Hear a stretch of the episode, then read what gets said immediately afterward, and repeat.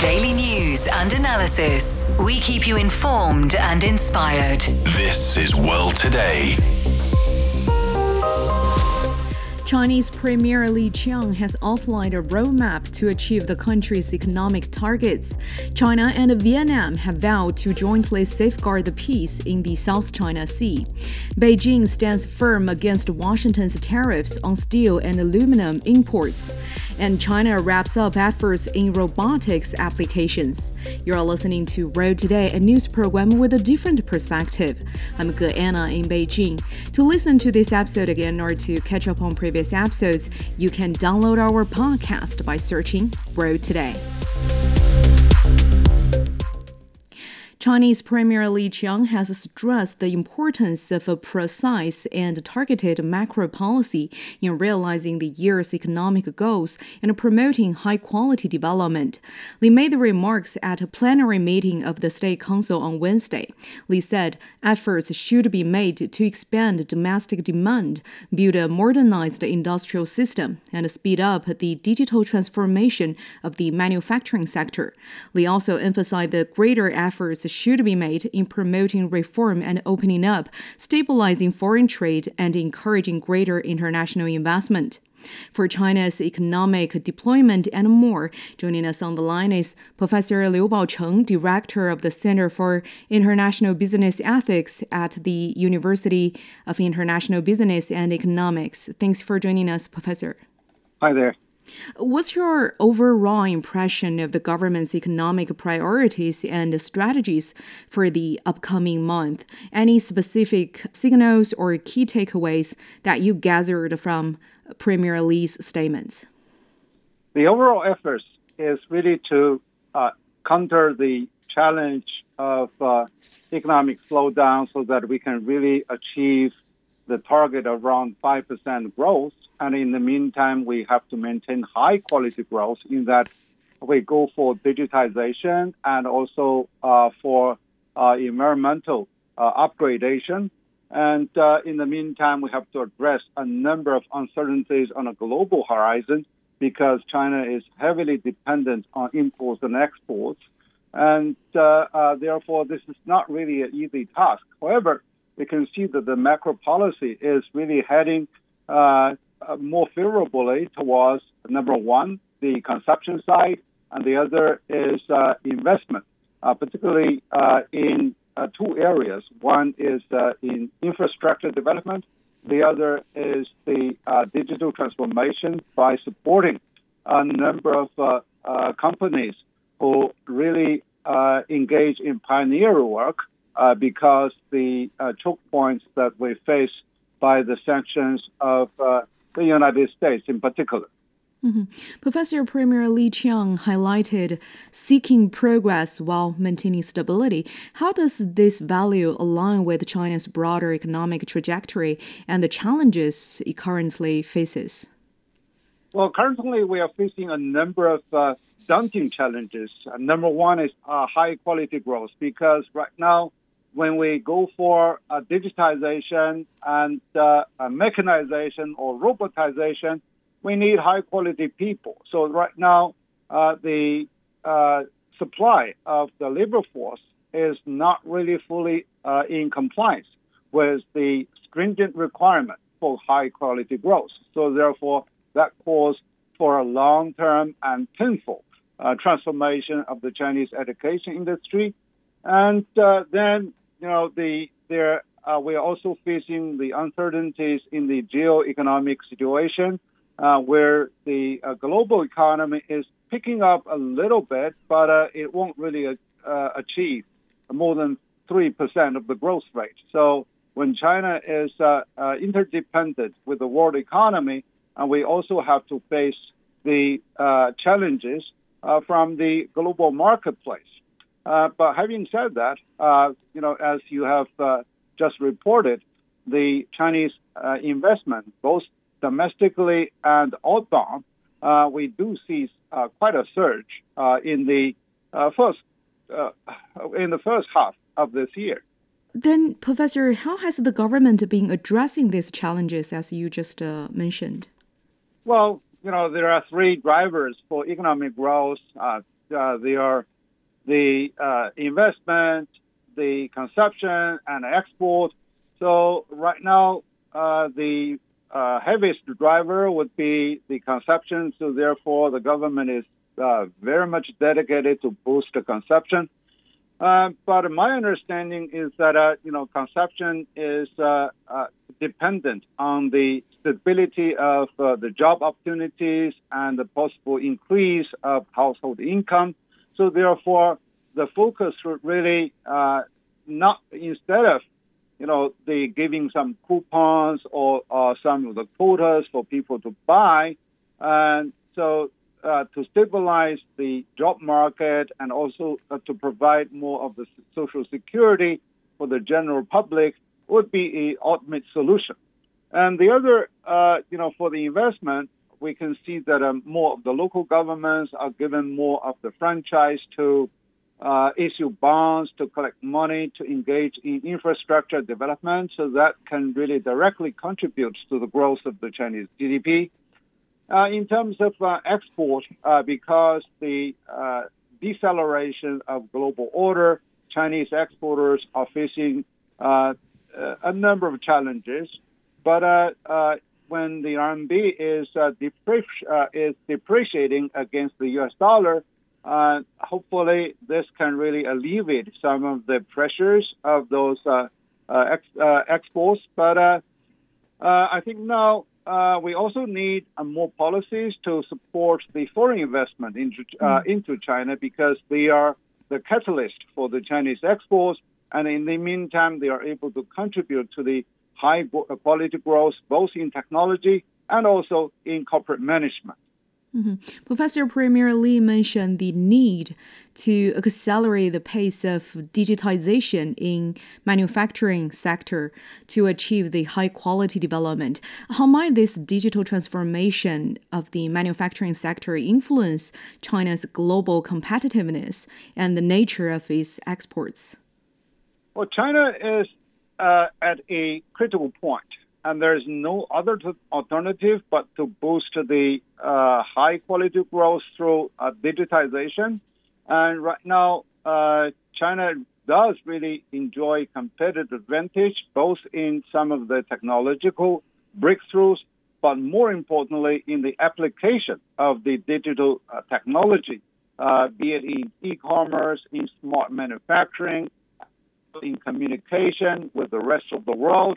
And so this way, it contributes to not only the tangible part of the growth rate, but also the high-quality service people can really enjoy.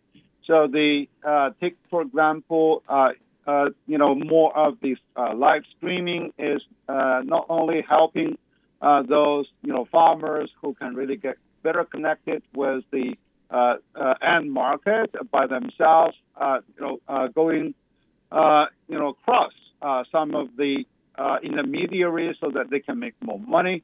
And also, we can also provide more of the variety of entertainment, particularly for the younger generation. And this is really something that is high-end service. And we do see that more of the Chinese people are taking advantage of the digital world to either to receive leisure or to boost their own businesses, particularly for those proprietors, because we have abundant of them.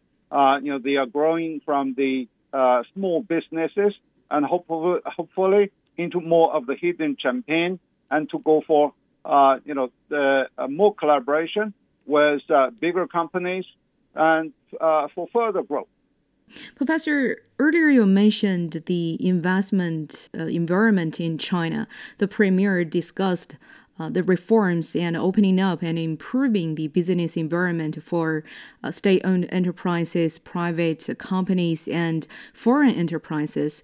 What are the key areas for reform in this regard in the coming period?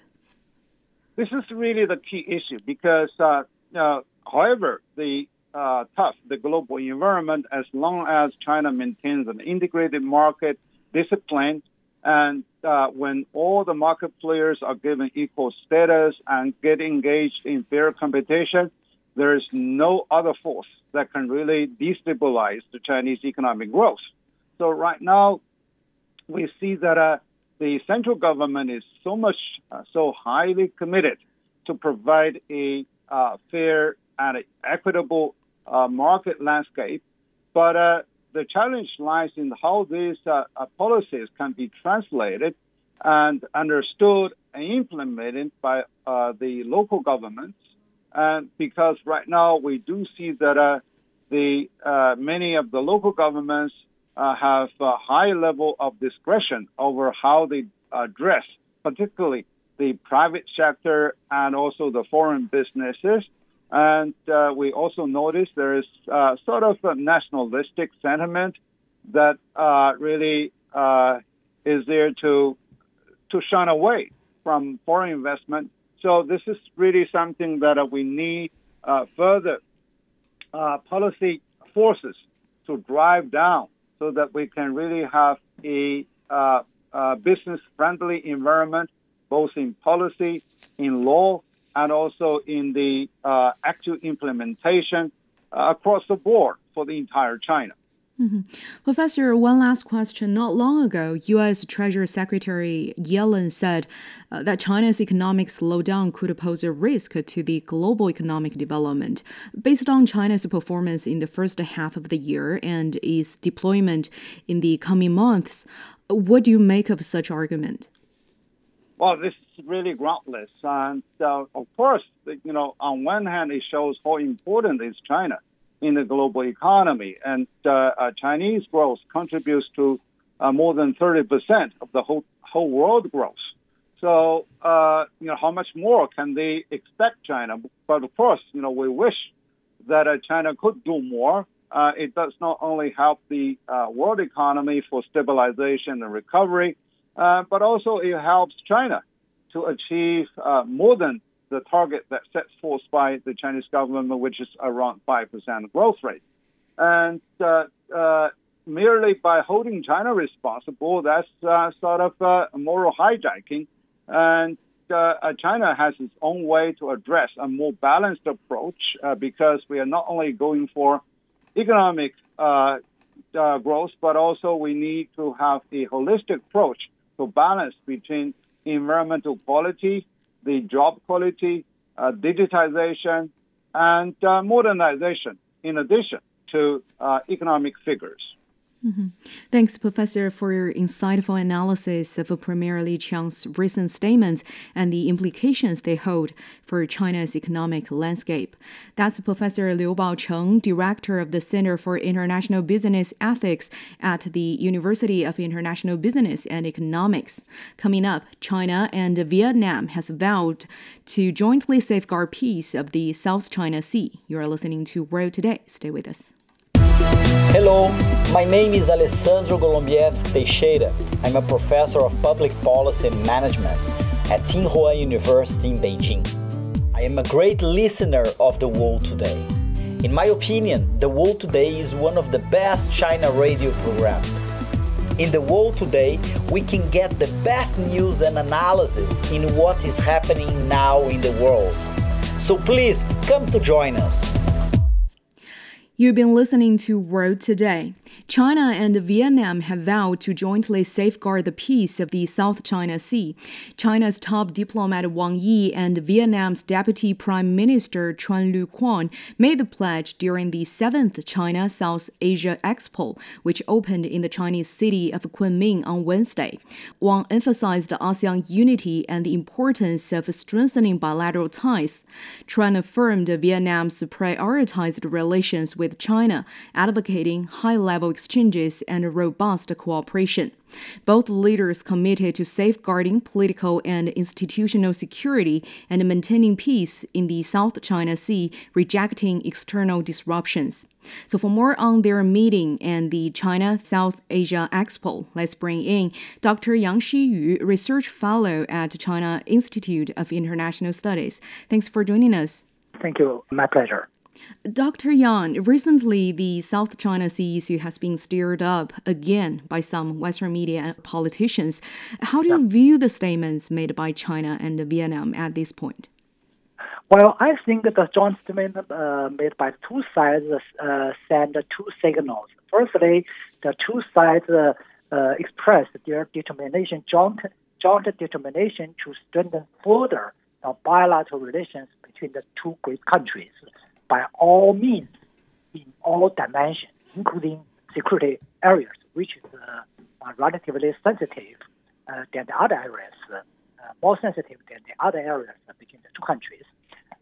But secondly, regarding to the recent instabilities in South China Sea stirred up by some country and plus some external players, as you mentioned, the two countries send a very clear and a strong signal that the two countries, Vietnam and China, will make more efforts and a stronger joint cooperation to keep the peace and the stabilities of South China Sea rather than to stir up further the situation in here.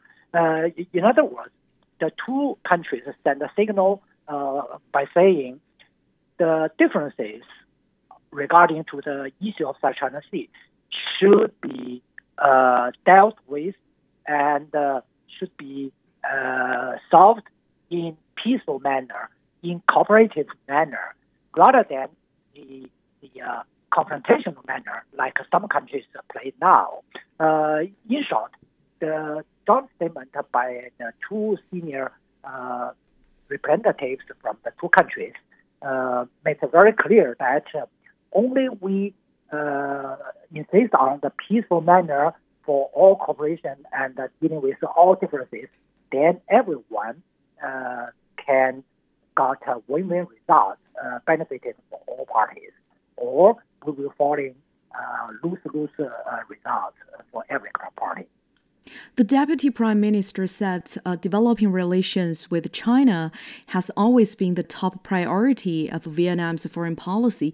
How do you evaluate the relationship between China and Vietnam today from his remarks? In my view, the Deputy Prime Minister's remarks about bilateral relations is, on one hand, a conclusion for the past development of the bilateral relations. On the other hand, the vision for the future development of the bilateral relations.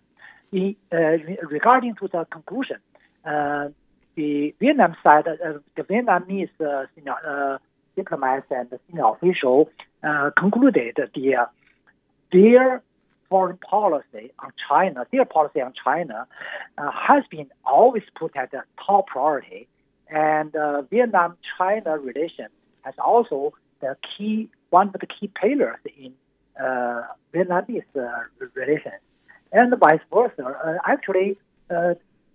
It is a mirror for China's foreign policy regarding to the Vietnam. And in terms of the vision of the future development, I think Vietnamese senior officials expressed not only their willingness for further development of the bilateral relations all dimensions with China, but also reflects China's determination and the willingness of the same willingness for the future for the bilateral relation. Therefore, I think the remarks from both sides indicate that China-Vietnam bilateral relations will enter a new phase for better future. Dr. Yang, external interference remains a significant concern for both countries in the region. Could you elaborate more on the specific challenges posed by external forces today? Yeah, it's a very good question. Actually, you are touching a very critical point regarding to the situation in this region. In my view, the external interferences in this region as well as countries in this region are always a very serious challenges facing all the countries here. The so-called external interferences can be divided into two categories. One category of external interference is about external interferences on the affairs among countries within this region. For example, among claimants on the South China Sea issue. Actually, there have been several claimants on South China Sea. However, the issue, the differences on the claimants should be and could be solved by the directly related parties, say all the claimants. However, unfortunately, the external players like the United States, that which has no any business relations to the claimants, to the differences, always try every effort to interfere the process of the solution for the differences. I mean, the differences on South China Sea. So this is very serious external interferences. External player like the U.S. interfere the process of the solving differences on South China Sea can only contribute to more complicated and even more dangerous results for the issue. That is the one kind of external interferences, say interferences on issues among countries within this region. And the second category of the external interferences facing all countries in this region is U.S. policy always try to interfere every country in this region about their respective domestic issues, because U.S. foreign policy always driven by two views. One view is their national interest, and the other view is the so-called American value. Based on these two views, U.S. always try to input the so-called American value onto every individual Asian countries, say force Asian countries follow their American value, the so-called American style of democracy and freedom.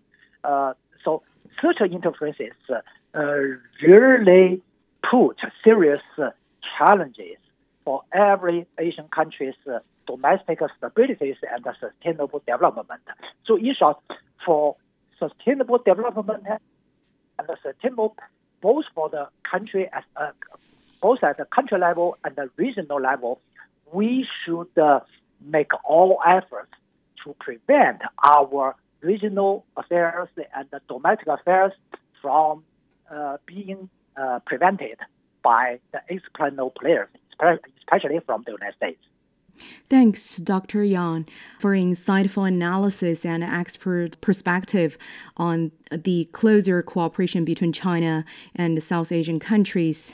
Hope the countries in this dynamic region continue to forge ahead, undeterred by external interference, as you suggested. That's Dr. Yang Shiyu, Research Fellow at Chinese Institute of International Studies. More to come. Beijing stands firm against Washington's tariffs on steel and aluminum imports. China ramps up efforts in robotics applications, and Beijing, along with Barcelona and Toronto, has been rated as the most suitable cities for remote work.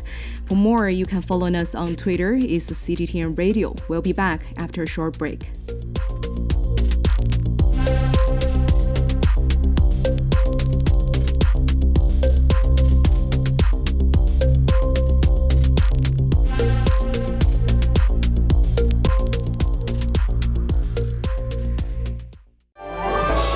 Welcome.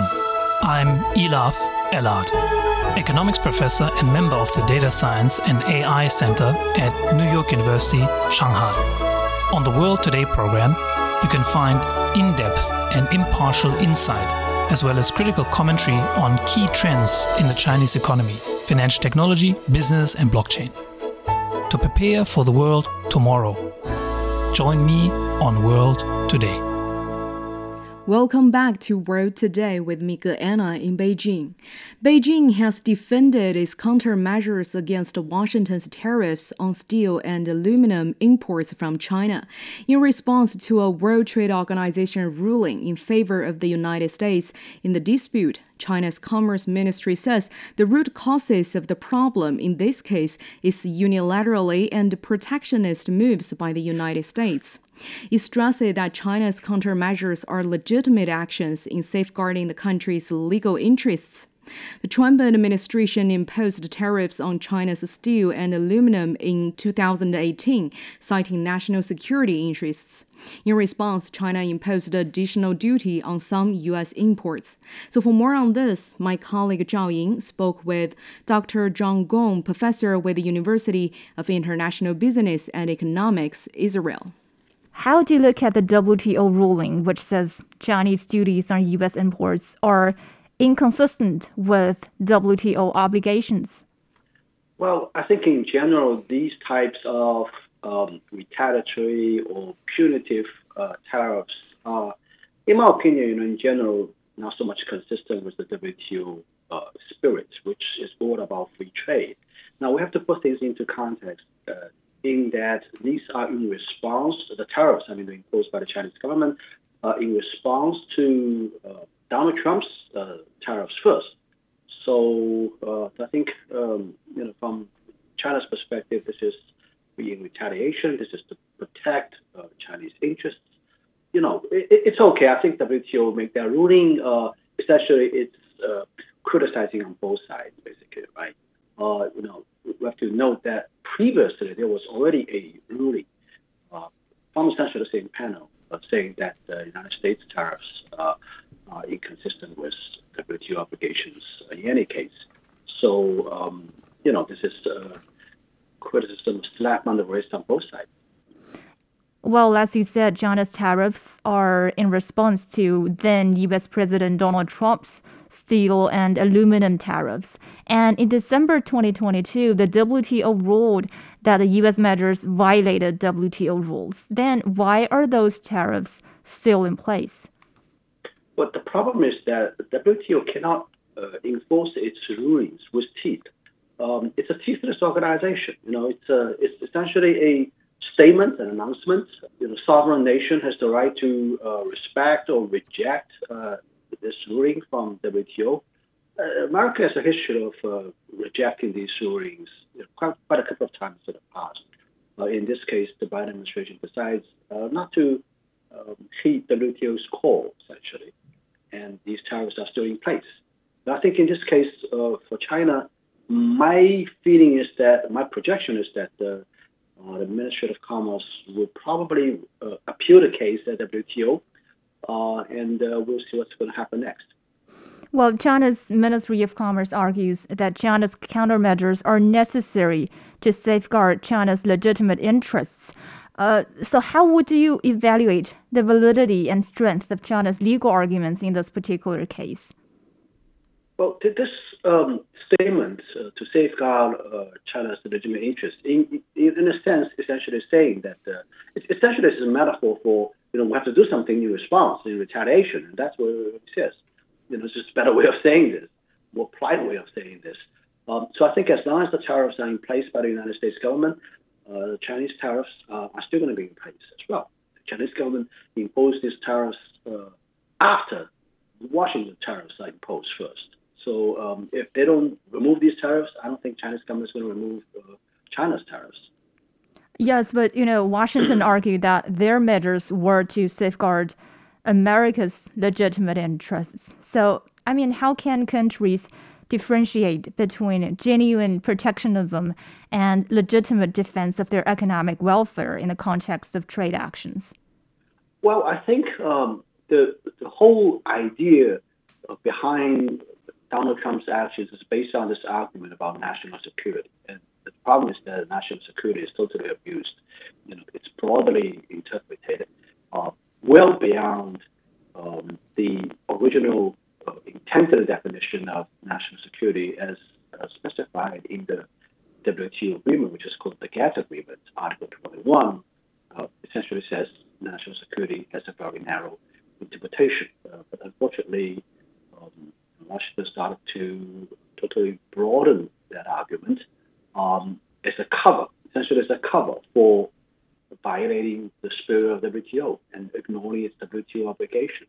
I think there are many reports and accusations and allegations in the past that the Trump administration is essentially going to write up the WTO. It's not. It's doing everything to stall the appointment of dispute settlement panel members It's intended to make WTO not function. So, you know, when it comes to respecting and implementing WTO rulings, I don't think there's any case at all. You know, it doesn't like WTO in the first place.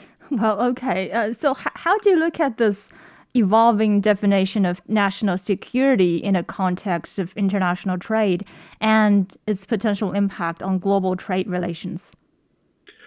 We're going to get into a little bit of a detail. Article 21 essentially says that national security has to be interpreted in a narrow sense. It has to do only mostly with military issues, defense issues, or nuclear issues. You know, these are very much defense-related issues. But today, you know, if you look at what is being put under the cover, the umbrella of national security, many things are included these days. For example, economic sovereignty, for example, right?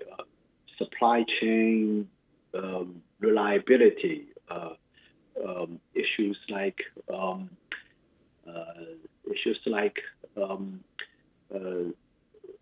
technology competition, technology primacy.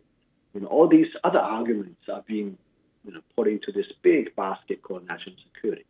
So that's really the problem. It's interesting that the United States government used to take a 100-degree different position on this. It used to advocate countries to interpret Article 21 in a narrow sense, sticking to the original meaning in Article 21. But these days, it's a 180-degree turn. It's adopting a very, very broad interpretation of the Article 21. And I think moving forward, free trade is more of a rhetoric than anything else based on Washington's perspective. Okay, so what do you think is really behind this shift? Is this all about Donald Trump? Well, I think it's more than about Donald Trump. I think there's some difference between Donald Trump and Joe Biden. Even though Biden has inherited quite a few of its measures and policies adopted by Donald Trump, Donald Trump is a across the board America first. I think the Biden administration is a little bit more selective on certain products. It doesn't care, but on kind of products concerning so-called national security. Essentially, concerning high-tech stuff, quantum computing, semiconductors, what else? AI, yeah. These are, the White House recently issued an executive order to prevent American capital from investing in ventures in China concerning these three areas. And actually, blatantly, call these things as national security technologies. That's what it calls. So if there's such a thing called a national security technologies, predominantly these things are used for civilian use. So, that's your question. I think even though Biden inherited a lot of things from Donald Trump, there's quite a bit of a difference here in that Biden focuses on a select set of high-tech technologies. These things are representing the future, I guess. That was Dr. Zhang Gong, professor with the University of International Business and Economics, Israel. Stay tuned with World Today for more engaging conversations. Hello, I am Dr. Digby James Wren, a political analyst and international relations scholar specializing in China area studies. World Today offers unmatched in-depth perspectives on China's politics, economics, business, technology and society. World Today's team of reporters and contributors provides valuable information from all of the world's major economies. I hope you can join me on World Today for the very best insights and news from China, on China, and help to build a better understanding of China's role in the world today. You're listening to World Today. China's push for robotics advancement intensifies as it targets wider applications, technological strides, and top-tier industrial clusters. The country's top industry regulator made the announcement during the 2023 World Robot Conference, which kicked off in Beijing on Wednesday. Last year, China's industrial robot installation ranked the first globally, accounting for more than half of the global market share, with industry revenues exceeding $23 billion. So for more on China's robotics development, joining us on the line is Dr. Yao Shujie, Chongqing Professor of Economics at Chongqing University. How would you describe the current state of China's robotics industry in terms of growth and technological advancements? The Chinese robotics industry has been growing very steadily over the last decade, particularly in the third five-year plan. The revenue and also the production, the installment of the robots across the country increased by about 15% per year. And in the 14th five-year plan, which started from 2020 to 2025, it's going to be accelerated. As you can see, that China is accounting about half of the total robotic production and installation in the world. So that means that the demand for robotics in China is increasing due to a number of factors, not only the technological progress, but also the market is increasingly demanding for this kind of robotic technology, and also in the production, the manufacturing sector in particular. Professor, could you elaborate on this significance of robotics in measuring a country's development? How does China view robotics as an indicator of its technological innovation and high-end manufacturing capabilities? Yeah, robots is considered to be a very useful replacement for human labor. And as the digital technology also is now embedded into the robots, then the function of robots has been increasing and also widening to a much wider area. So in a sense, the development of robots is actually a significant component of the manufacturing industry and also domestic use. It represents the quality of manufacturing, the quality of industry. So it is a very important indicator for the country's economy advancement and also industrialization level. As China is gearing up the transformation from the low and medium-end manufacturing industry into the medium and high-end manufacturing economy, the application of robots is a very important component for this process. Recently, we've seen significant policy support from the Chinese government in this sector. Could you tell us more on some of the key policy initiatives that have contributed to the industry's rapid development? I think in terms of research and development, the Chinese government has emphasized the innovation of the robotic technology, which is now rapidly developing across the board, not only in the industrial powerhouse like Beijing, Shanghai, Shenzhen. It's now spreading into the inland cities such as Chengdu and Chongqing and Wuhan. So the major metropolitan cities, they have not only adopt the centralized policy, but also have very innovative policy at the local level. The first policy is to create some sort of industrial zone that can attract high-tech robot manufacturing to be working together to create a production chain, and also a zone which requires lots of related industry to be closer together.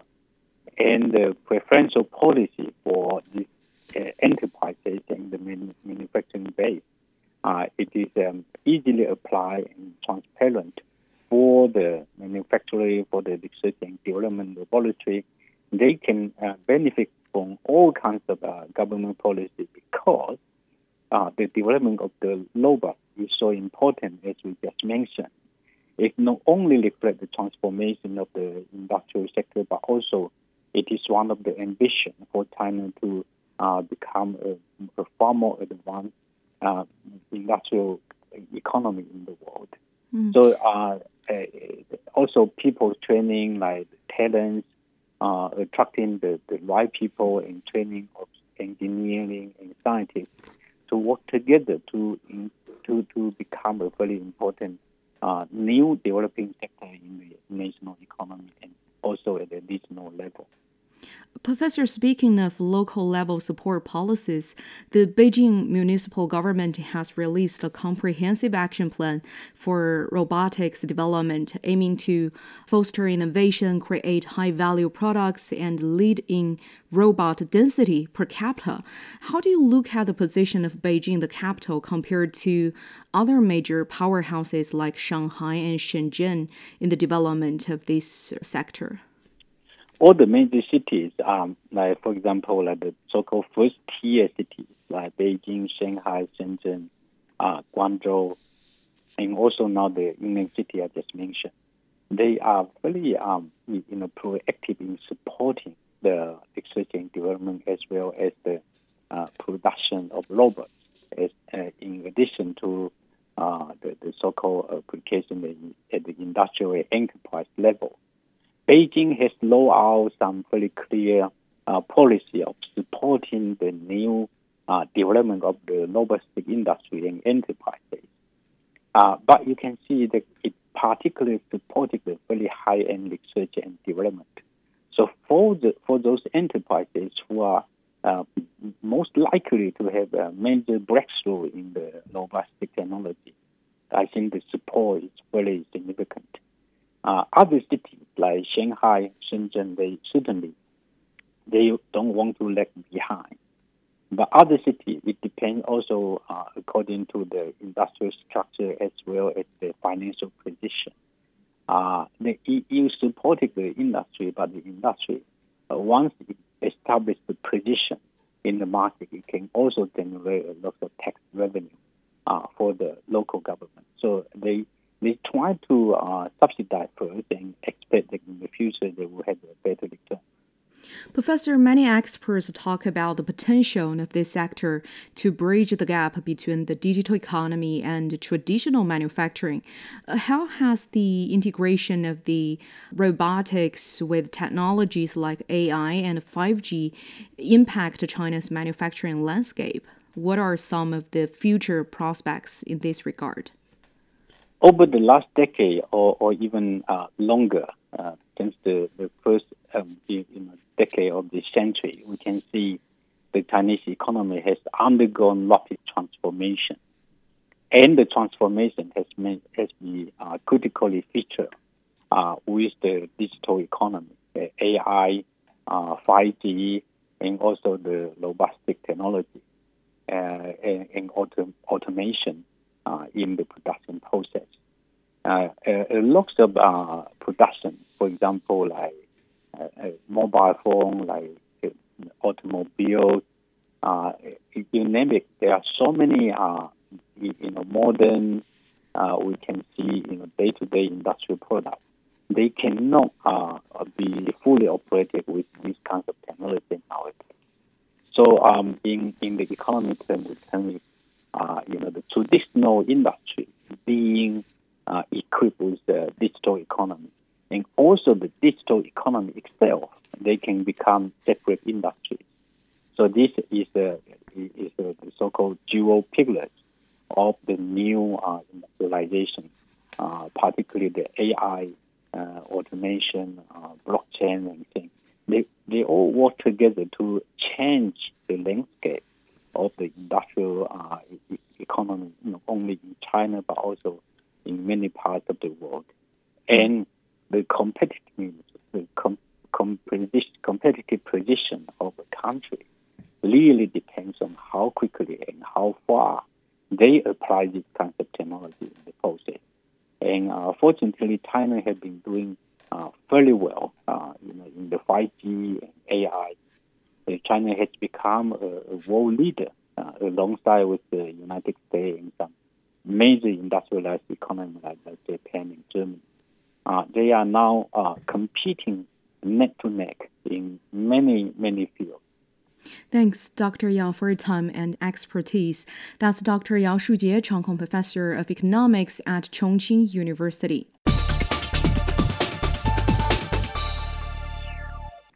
Beijing, along with Barcelona and Toronto, has been rated as the most suitable cities for remote work. The Swiss company International Workplace Group conducted a survey comparing 26 cities on criteria such as climate, culture, accommodation, and transport. Beijing's cultural richness, Barcelona's city scene and affordability, and Toronto's flexible workspaces were highlighted. As remote work and workations gain popularity, companies embracing flexible policies aim to enhance work-life balance. The study noted 88% of remote staff worked from anywhere last year, reinforcing the trend towards location-independent work. So to delve into this, let's have Dr. Liu Zhiqing, Senior Fellow of Chongyang Institute for Financial Studies at Renmin University of China. Thanks for joining us, Dr. Liu. Thank you. First of all, how do you look at the results of the survey that Beijing, Barcelona, and Toronto made the top of the list as the most suitable cities for remote work? I think this survey is not surprising us because of two reasons. The first is that Beijing, since many years, has tried to improve the business environment in a friendly way. This friendly way is understood always as the remote working conditions and atmosphere.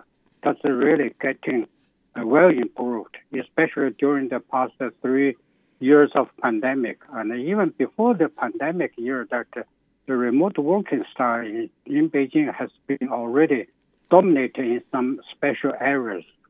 And secondly, that for many companies and the young people, they are really very eager to take part in the such transaction of the new style and the new model of working remotely. In this way, because they find that this remote working is not only for the personal benefit, but also a benefit to the companies, increase the efficiency and the quality of working. So all this that has made Beijing from its traditional culture and transportation and from the beautiful landscape, and especially from the business atmosphere, is really welcomed by the international and the domestic working staffs. Mm-hmm. As you said, Beijing performed exceptionally well in categories such as culture, accommodation, and transport costs. Do you have any personal experiences of working remotely? Have you found any the city's unique blend of historical charm and contemporary amenities enhance your remote work? Yeah, that's true. That before days that we had a very frequently that the remote working together with other cities from Beijing. For instance, my hometown is in Jiangsu. When I have to do some jobs and negotiations and even very complicated technical exchanges, we have to take some remote working and then remote discussions and remote other efforts in this way that we can do a lot of jobs. So that's why we feel very charming and also very specially that to implement all these working jobs and facilities that made that Beijing is really more effective in working remotely. If you go to Beijing Fang, there's a big house that for shared offices and shared places for young generation. They are really working remotely every day there. The pandemic, as you mentioned earlier, was the factor that initially drove the surge in popularity of remote work. How has this evolved into the hybrid work model we see today, which offers opportunity to work wherever people will be the most productive? I think because of the two factors. The one factor is that all this remote working model this came from the demand of the market because of the objective conditions.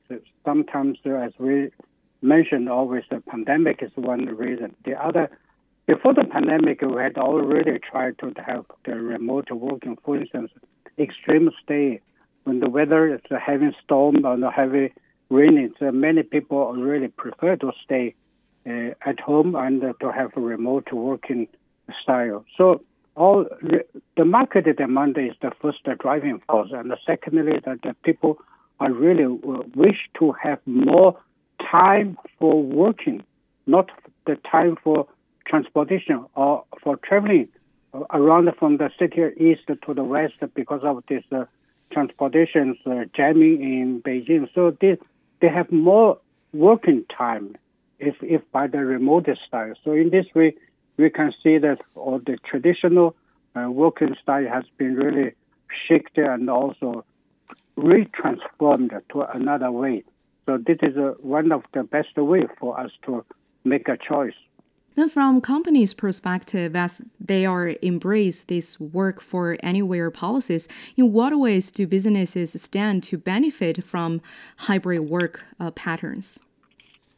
But in my opinion, we should understand there are some differences in understanding the remote working style. This is not suitable for all workers, working field, especially for some more professionals, for real economies, for the production, even for the complicated design implications. All this field that cannot be always done by the remote working. But actually, when we are talking about the hybrid working days, we have to see that all the combination of different technologies and different ways of thinking, different ways of equipment. But this, we can make this a joint advantage of this hybrid technologies. Indeed. Thanks, Dr. Liu. That's Liu Zhiqing, Senior Fellow of Chongyang Institute for Financial Studies at Renmin University of China. That's all the time for this edition of World Today. Bye for now.